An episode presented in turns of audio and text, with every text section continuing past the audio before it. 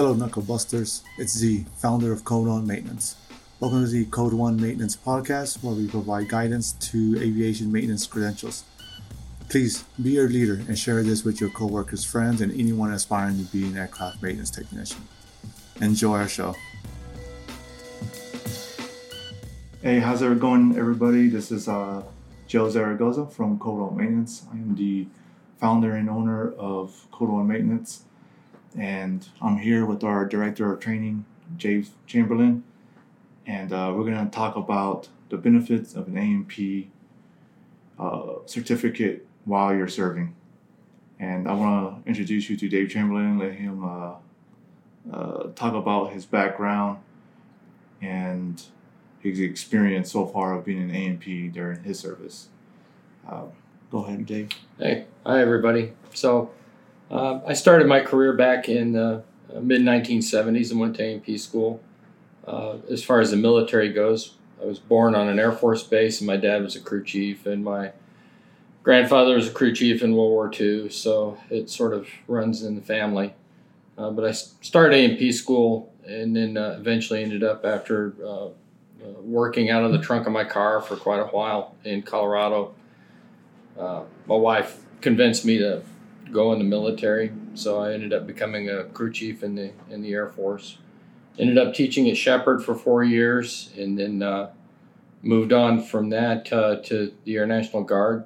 Spent 38 years in the military. Retired as a as a as I say an E9 because it's the people I work for that actually get to determine whether I was a chief or not. Uh, but retired as a, uh, a chief with an A10 unit. But in the middle of all of that, uh, did a whole lot of other things within the industry, working for airlines, Part 135 operators, uh, FBOs, working for manufacturers such as uh, such as Rolls Royce and Raytheon uh, taught for Embry Riddle for a number of years, also on the side, and uh, got a master's degree with them and a bachelor's degree in education. Technical training instructor in the Air Force. Uh, so my background sort of runs a whole gamut of uh, training and maintenance, both in the civilian world and in the military world. All right, awesome. Um, here in the last few months, we've been uh, I've been doing a lot of uh, research uh, regarding um, A&Ps. You know, some even in my own experience, where when I was trying to pursue the A&P, uh, one of my last supervisors in the military told me that uh, why are we going to spend money on you while you're about to get out? And it's kind of common across at least in the online stuff where a bunch of uh, you know people are saying that right, especially leadership are talking about how why we're going to give our technicians an A&P and they can use that when they get out. And we're going to be even more uh, shortage of technicians. And and that's what sprung, kind of sprung up this uh, this conversation, this topic for the day of having been having a having your crew chiefs or maybe an avionics guy having his uh, A&P or at least his uh, airframe rating, and uh, that's that's the big topic of the day, and we gonna. I think there's more of an upside of having an A&P uh, crew chief or avionics or electrician than it is not having them uh, get their certification. Uh, and we talked about a little bit today and you know throughout this time since you've been here. Uh, so I wanted to get your thoughts as being in the E9 and uh, been in the military for quite a while. What what uh, do you think the benefits are of being an A&P during your service? Yeah, so one of the big things is, and this has been going on for years, is the topic of morale. And I mean, how many how many years have you know, we in the Air Force been talking and saying, you know, how can we help with the morale of the troops? And, you know, we come up with these different programs and, you know, people I think, you know, try to do their best with that. But in a lot of cases, there's sort of a, a short lived sort of thing. You know, you have a family day or whatever it happens to be, or, you know, an awards program. Those things sort of just only last for you know the day or two that it's going on. But if you look at in the civilian world, one of the things that they say that uh, you know when they uh, when they survey employees and ask them about uh, what what sort of things increase your morale uh, and your your happiness with your job, a lot of them say it's additional training, and it, it, certainly holds true that people want to be invested in. And so, from the military standpoint, uh, you, you you look at yourself and if you got a degree, a bachelor's degree, or any sort of special certification uh, during your time in the military, whatever it might have happened to have been, uh, I, I got like I went to the MRM course and became an MRM. I don't remember what level two instructor I think is what it was, which meant that you could go teach other people the MRM course. Uh, that meant a lot to me that I was chosen not only to go to the MRM course, but then I became the level two instructor to go along with it and that lasted for a long time with me. So if you want to do something positive towards people's morale, you can say, "Hey, I do want you to get your A and P license or your A license or your P license or whichever whichever one it is, because they they will see that you are invested in them." So I mean that's morale is one of the first uh, big things, and it has that lasting effect because since it is a lifetime license, yeah.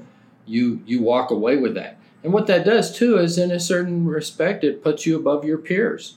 Yeah. Um, you know, I mean, it's not something you lord over them, but certainly you're going to be, you know, a little bit better trained than what they are. Right. Uh, another reason I think to do it is is just the fact that it, we we talk in the military too all the time about people being well rounded.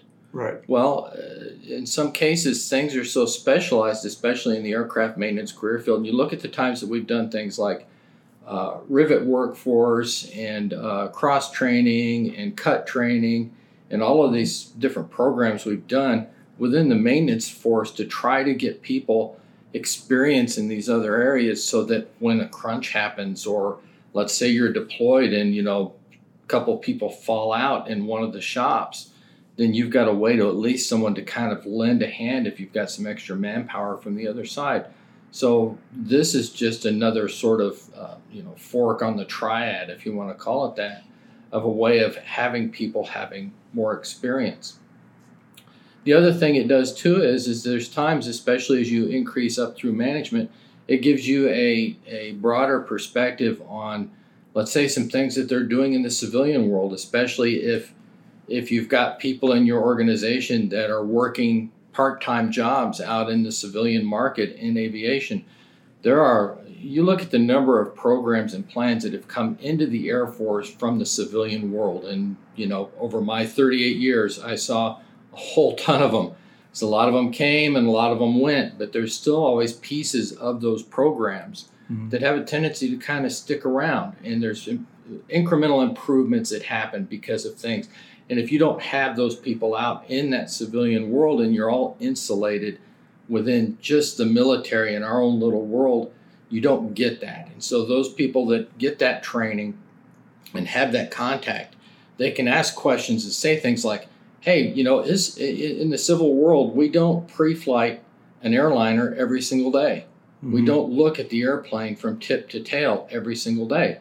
Is there a reason why we're doing it in the military? And, and, yes, there may be reasons that we do that, but there's still, it's good to question things and it's good to say, why? Is there a better way? And you can get that extra experience experience from that.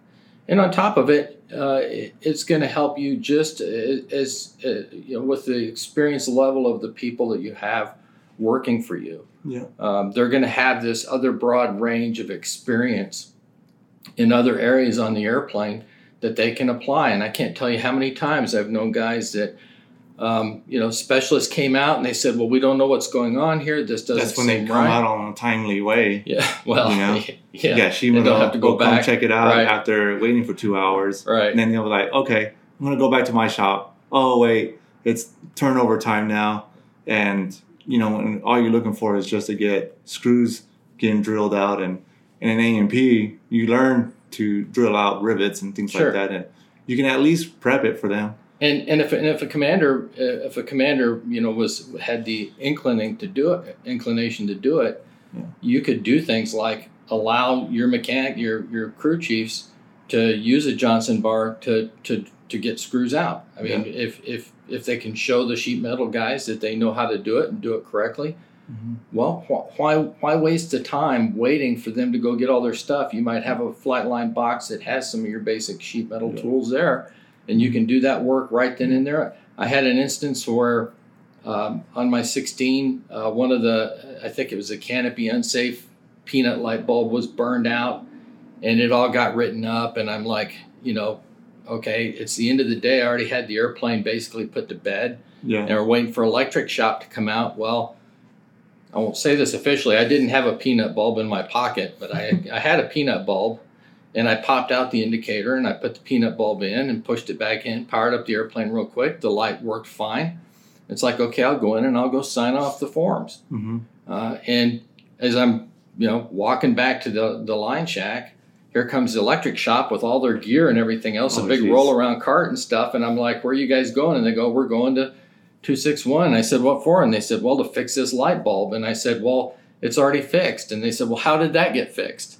And, they, and I, I said, well, I fixed it. And they said, you can't do that. Yeah. and I said, well, okay, go on out there, power it up, pull the bulb out, Yeah. turn the switch on and see if it works okay. Yeah. I mean, when you think of those things and, and how many times in the Air Force that happens over the course of a year, how many labor hours are we spending right. having Or waiting. spe- wh- or waiting, Yeah, waiting whatever time. it happens to be, Yeah. uh, for people to do these very basic things that other people could be doing. And an Yeah. A&P license is at least going to give you the training uh, to say, you know, I can do some of these basic things. a multimeter to check, you know, the pins in the cannon plug. Uh, you know, if they're doing landing gear safety checks or landing gear ops checks, and you know, and we're, you know, we believe that maybe a switch is bad, we can ops check that. We can check it Right. with a multimeter, and as an A&P, you know, that's that's some of the stuff that we, you know, train guys to use their multimeter because we don't want them to blow up their multimeter either Right. but also ensure that they pass their their exams in in in uh, basic electricity. Right. And you know some of the stuff is some basic stuff like that. Where we wait for E and E. Nothing against E and E. It's just I you know some of us are the type that we want to uh, just get the job done, feel accomplished that we Right. you know we were able to do it uh, within our our shift, and we can give a good plane back to the next shift or whoever's gonna uh, take over instead of it. I always feel shitty when I give you know a turnover and we're I mean I have to tell him you know we're waiting on on specs or we waiting on avionics or we waiting on E and E or we waiting on sheet metal and those things that uh, I can't. So many times I waited in the flight line waiting for these shops to come out. And that's and that's an impact on morale too. Yeah, It you know, because we, we want to get the job done and we want to go have coffee or Coke or whatever it happens to be, or it might be the end of the day and you can go home and here you're sitting here waiting for an hour and a half when you could be home with your family. just even just the the feeling of accomplishment yeah, for the day yeah, that feels great yeah. to me. Like, uh, yeah, you know, we can just sit and sit and give the excuse that, hey, uh, you know, I just been waiting here. I can't do my job, you know, and you just pawn it off. But and, and that's true in the cases because you're not signing off to do certain tasks. Right. But if that was changed, a job, you know, a job can be done, and and like you said, the morale where you know part of it can be just the feeling of accomplishment. Yeah. Uh, something, something like that that you can easily be taught how to use a multimeter or even drill out rivets. And uh, I, I see that as a benefit if you know you being you go through an A&P course, even a, a prep course where they teach you to uh, drill out rivets and install rivets and uh, using Cherry Max or Cherry Locks, whoever, depending on who you talk to. Um, those things are, you know, it, it, would it would make me feel good. And the thing, and the thing too is, is that you know, back in the day, and I'm you know old guy, so I say back in the day, uh, you had to wait for the specialists in some respects because you had to wait for them to bring the TOs Mm, yeah. because they were paper TOs, and so you didn't have a TO to do the work. And I'm certainly not advocating working on the plane without having the TO with you and open into the right page. Uh, but but now with so many of them being electronic and on a on a smart device, then you have access or can have access to all Mhm. the TOs. So there's no reason why you couldn't open to the yeah, page It's it's to, to disconnect this cannon plug and follow the steps because honestly so much of what we do is not rocket science that you need some specialized in-depth Mhm. training it's all very similar you know make the aircraft safe for maintenance pull the power off pull this Mhm. breaker pull that breaker set this switch to this yeah. you know disconnect the cannon plug you know read between these two pins you know Mhm. virtually anybody can do that with just a, a basic little bit of, of training and then it does make you feel accomplished because that's especially for crew chiefs what do we like as crew chiefs we like our airplanes back code one as Right. quickly as possible and ready to fly again and if we're the biggest portion of making that happen Mhm. then we feel good about Right. ourselves instead of having to wait on all these other people to do jobs that we could have done but just weren't allowed to Right. Yeah, for sure. Um, some of the crew chiefs who come in, uh, heavies are heavy crew chiefs are a little better about it, but fighter crew chiefs are they lack the basic electricity uh, skills because you know they they uh they're they're always at home or you know wherever they're at and and the uh, specs is right there. From what I understand, I've never been a, a heavy crew chief, but what I've been told repeatedly by them is that when you go TDY, you know, you, you take a small crew, and the chances of you going TDY on, with your aircraft is that you know uh, a lot about all systems, Mm. or if not, you know all the systems.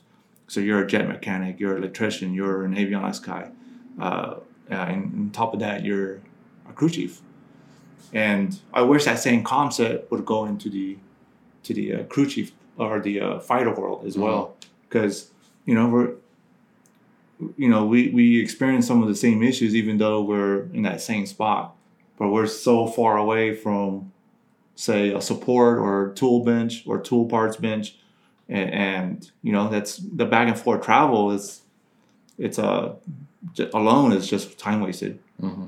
when they can just when they can just check certain things. Having our multimeter in there a, a few uh, you know a simple drill kit. Because if if we're if we're going to be taking out some of these you know high stress panels that's going to be a, uh, tough to, to take out most likely you're going to have a, a strip screw and you're going to have to take off that engine panel off of 16 or the differential panel where it's always tough it's always uh, uh, you're, you're going to get at least one stuck screw. Mm-hmm. You're, you're going to call specs. And as far as on, on the on the job part, stuck screws, checking uh, cannon plugs or switches, and you know just the basic use of a, a multimeter will make a world of a difference. So when specs do come out, you can tell them, "Hey, this pin was bad," or "I fixed the grounding." right You know, it was the switch wasn't grounded correctly. right The wires were crossed or something like that. right And and I see it in even civilian world where, uh, you know, wires were crossed.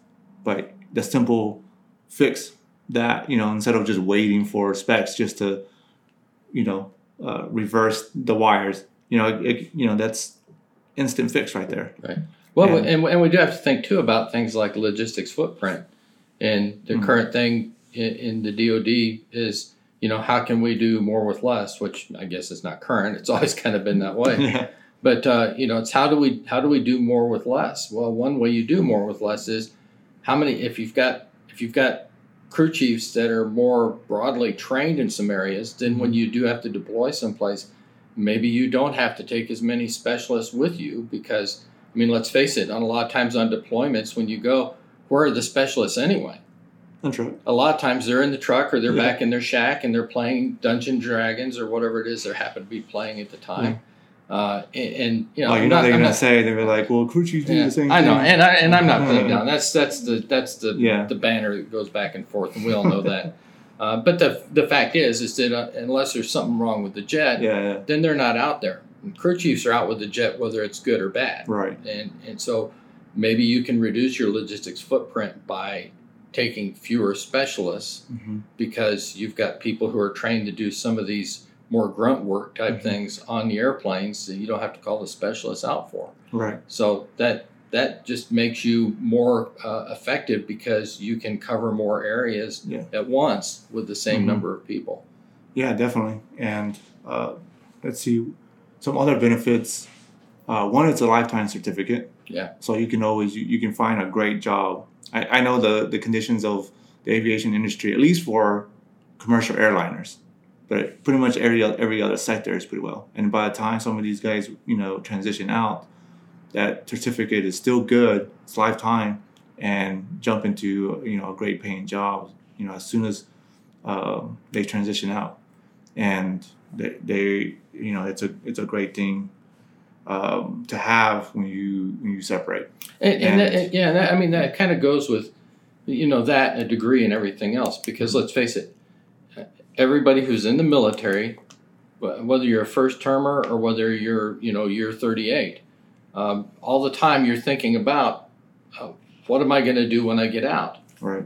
I mean, yeah, there's some guys who say, yeah, I'm going to get a La-Z-Boy and I'm going to sit by the creek and I'm going to fish until And I die. And there's some guys like that, but most people are not that way. Most people are thinking, They're not set up that way. Yeah. They, they didn't uh, set themselves up uh, financially to to go golfing every day or go Right. fishing every day. right. Uh, it's it's rare there that I've met somebody that's prepared at 38 years old um, uh, that are financially stable like that. It's Right. it's rare. It's very Right. rare. that I've met some uh, some guys like that. Yeah, because they're just thinking in terms of here's what my retirement's Yeah. going to be, and that's kind of as far as they think. Right. But there's, and, and everybody understands this that especially if you get up in the NCO in the NCO ranks, uh, in the in the officer ranks to a certain degree, um, a lot of them are thinking about I'm going to go work as a contractor someplace. Mhm. Well, if you're going to you know going to go work as a contractor in maintenance, a lot of those contractors. You don't necessarily have to have an A&P license, but if you want to move up as a supervisor or lead, then you have to or if you want to go in the contracting world like where I was at for a while out at Wright Pat. Uh, a lot of the people that worked at Wright Pat were all contractors, and a lot of those jobs that you get, even though you're not ever turning a wrench again, they have an A&P license as as a as a basic prerequisite for the job, or in some cases that will put you above everybody else. Mhm. Now, most of my life with my MP license has been working. A lot of it's been working in managerial things where I never had to sign a logbook Right. and yet it was a prerequisite for what I did. So that that investment in people is something for them for when they leave, and that still then boosts their morale now Right. because they know, hey, when I retire, not necessarily that I'm going to get out as soon as I get my MP, but when I retire, I've got this with all these other credentials that I've got Yeah. that's going to help me in my life after the military. And in fact, if you're going to work as a military contractor, what are you doing? You're back supporting the military again. So if you help your people get their A&P licenses now, Right. you're supporting the future Mhm. military by helping to have more qualified people maintaining those airplanes. And Yeah. certainly if I you know, if I'm a pilot and I got a contractor, you know, that's taking care of my airplane, I want him to be a really good qualified mechanic taking care of my airplane. Yeah. Um, I was reading this report uh, by the Government Accountability Office, and they did a, uh, a study that only 10% of their newly A&P certificates from 2015 to 2018 were veterans.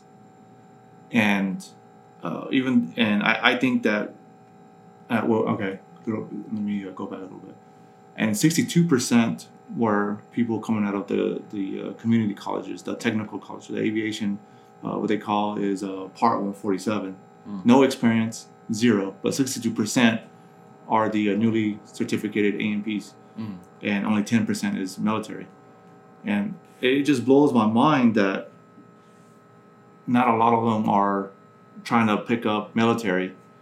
They have the experience, they know the grunt work of it, uh, and maybe that's the mentality where people think that oh i can go get a government job or a contracting job and that's where everybody goes to but there's tons of tons of opportunities outside of the government uh, contracting world uh, i know there's you know DynCorp and things like that they don't need uh, amps but but there's we were talking about uh, cargo um, companies like UPS and FedEx. And uh, last time I checked, those guys start at nearly six figures, if not. I think FedEx even starts over six figures. I think it's a uh, 106, 106,000 for new MP just to start, and you know they get all kinds of uh, benefits too, and uh, really good benefits that they've worked out with the union. Um, but yeah, I mean, just outside the government contract, there's helicopter maintenance. There's, I know the, uh, uh what is it called? The uh, customs, the border patrol. Mm-hmm. You know, working on helicopters. They don't care if you have zero uh, experience in helicopters. They'll take you because you have an A and P. Mm-hmm. And uh, those guys, the ones on base, start off here at Davis-Monthan. They start off at, I want to say 35 an hour, 30 to 35 an hour, and that's pretty good and you get benefits and things like that, and you still go TDYs and all that, you know, uh, fun stuff. So outside just government contractors, I believe there's tons of opportunities in the A&P world, uh, or not A&P world, but in the aviation industry. And I, I think having an A&P, even though you, it doesn't require you to have it, it's just gonna set you above, you know, somebody without it.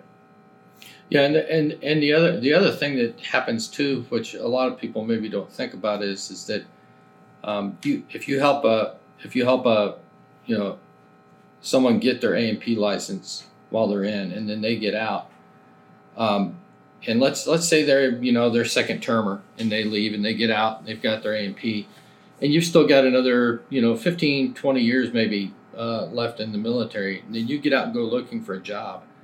It happens quite frequently that people go look for jobs and they end up interviewing with the person that they worked for. Mm-hmm.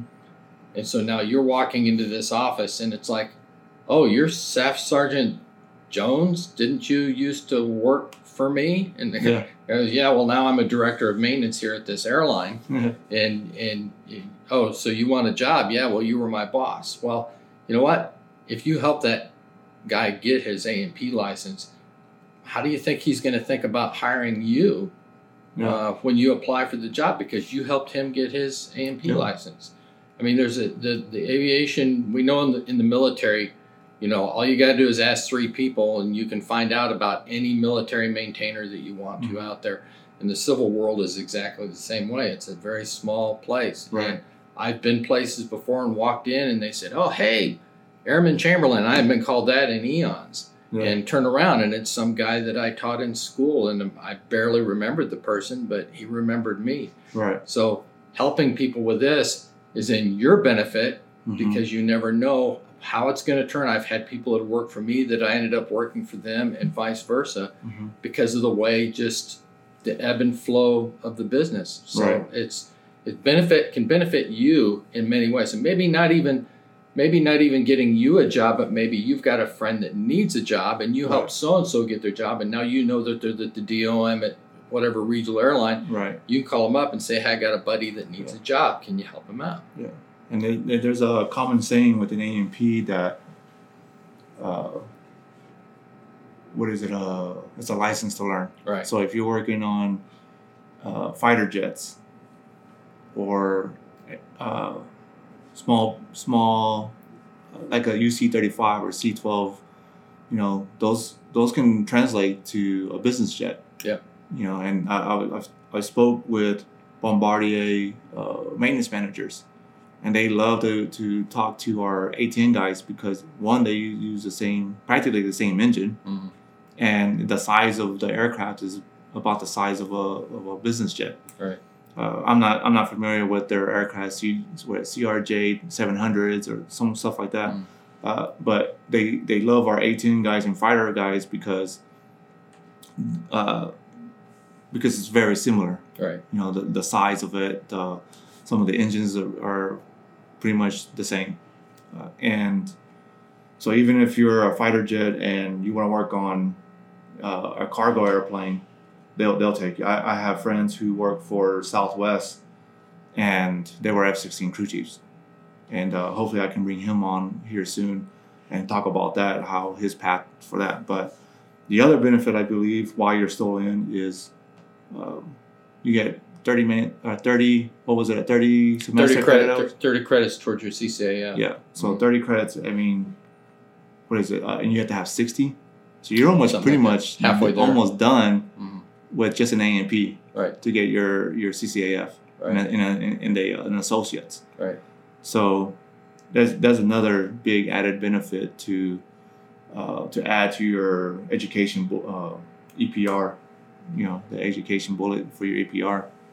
Yeah, one of the other things too is is that, um, and I've I've been involved in enough of this to see the students that come out of A&P schools and you know, what sort of caliber they are, and then the caliber of your average aircraft, military aircraft maintainer.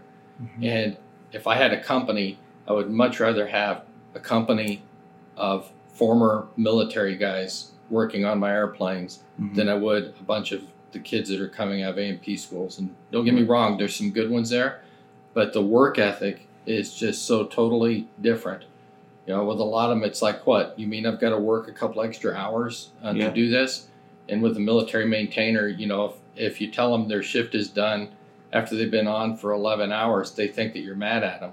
Yeah. You know, because what, you don't want me working here anymore? It's like, no, dude, you've already been here for a long time. Yeah. But the others, it's like, well, what time's our break? You know, oh, I only get 15 minutes of break. Why don't I Yeah. get 15 minutes? What do you mean I have to put my lunch down because there's an airplane being pulled into the hangar? Yeah. Military guys are not that way. Yeah. Mentality is different for sure. And, and so, you know, what do you want to put out for the people that are working on the airplanes that you're flying on from point A to point B when you have to go to a conference? Mhm. I'd rather, much, much, much rather it be a bunch of vets Yeah. than a bunch of guys straight out of A&P school that went to school because mommy and daddy told them that they had to get out of the basement. Right. Uh, yeah. The mentality in the military is like, all right, we're we're we're gonna stay like that illegally what we can do. Right. You know, uh, 12, 15 hours, whatever. I knew I, before they started harping on hardcore on the uh, twelve hour uh, shift type deal. Uh, you know the you know if we knew that the job needed to be done, we we will stay there. You know, legally as long as possible to to get the job done. And uh, I remember, uh, I don't know if you remember the story I was telling you about the, the issue with, even with my own car, going to a mechanic shop. They only worked the eight hours, Right. and they there, there was a deadline. He kept pushing that deadline. He pushed it twice, but that's because they were only working eight hours a day. And that's all he's gonna do. Right. He didn't- and my mentality was, why didn't they stay as long as possible to to get the job done on time? Right. and so and you see that a lot on the outside of the, the mentality is completely different Right. me I, I tell you the deadline is you know a week from now and we're gonna and if we're not on schedule we're not on time to complete it on this deadline we're gonna we're gonna work after hours we're gonna work 12 15 hours to make sure that we you know stick to our word that this is gonna be done Right. And I've and I've seen I've seen uh, you know former military guys in airlines when there was a problem going on, and HR says you know you can't work past this time. Everybody has to punch out. I've seen guys punch out and then come back in the back door. yeah and go back over to the airplane Yeah. and get it fixed and then Yeah. go home. uh, the, the my the same buddy who works for Southwest, they'll they'll or I, I'm not, I'm not sure if it's legal or not, but I and he's not the first one that's told me this. Where they have a 24 hour shift. I mean, I don't know how that is in the uh, civilian world. I don't know how he gets away with that, but he you know uh, he'll text me and saying, "Hey, I'm just sorry Yeah, I got can- done with You can, their there's, 24 hour shift." there's there's federal rules regarding how many hours you can work, but it's Mm. not as stringent as what it is for the pilots. yeah. So you have to be given so many uh, consecutive hours off within a certain time frame. Okay. But uh, pr- probably the 24 hour shift is legal, but probably they're also not actually Actually out there working on- ranching yeah, on an yeah, airplane yeah. 24 hours. They're probably waiting on airplanes to come in. Right. A lot of cases they're sitting in a break room Right. relaxing during during the times while the while the airplanes are out Yeah, flying. 24 hour shift, that's tough. Yeah. That is tough. Yeah. Uh, uh, I, I tried to do that one time just driving alone. I'm not even really wrenching.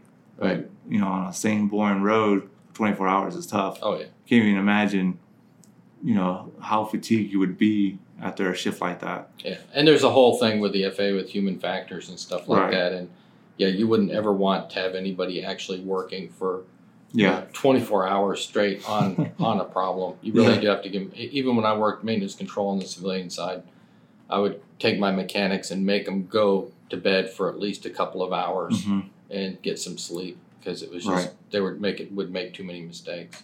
All right. Uh, I think we're pretty much those are the big the big things. The education part while you're while you're still in.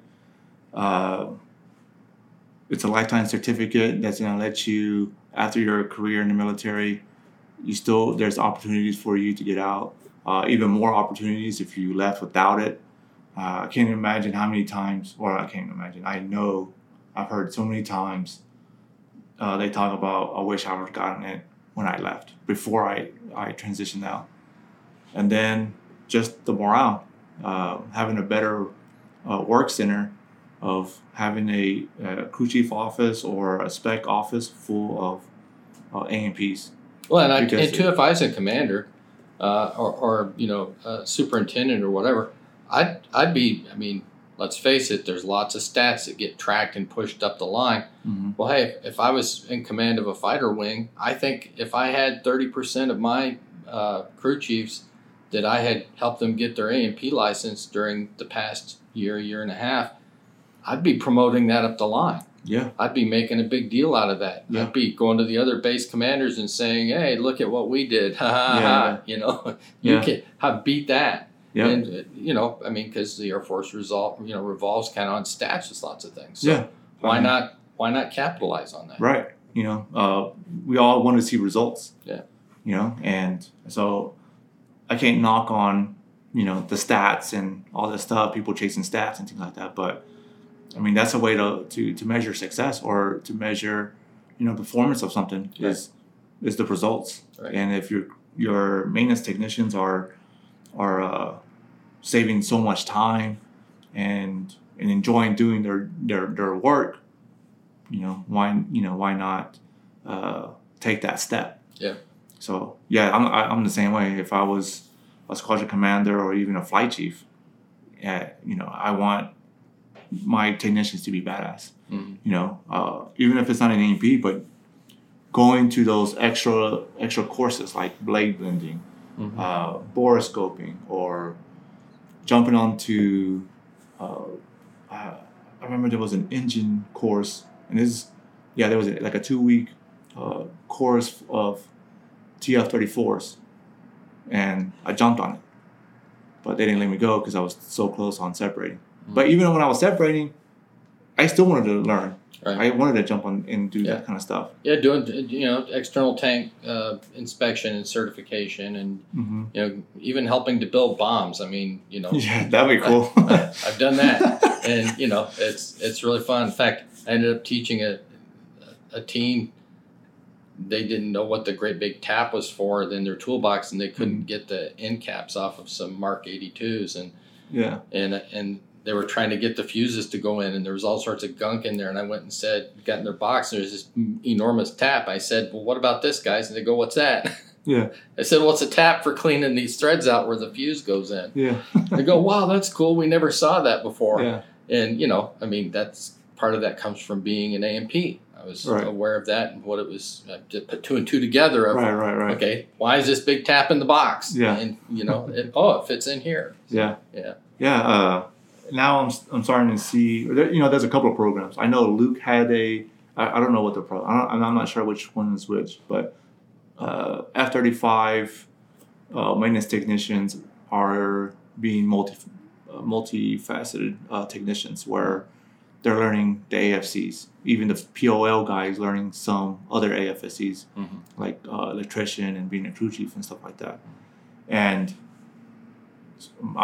maybe it's a sign of things to come in the future for the Air Force where you're going to be kind of thrown into doing other AFSC work.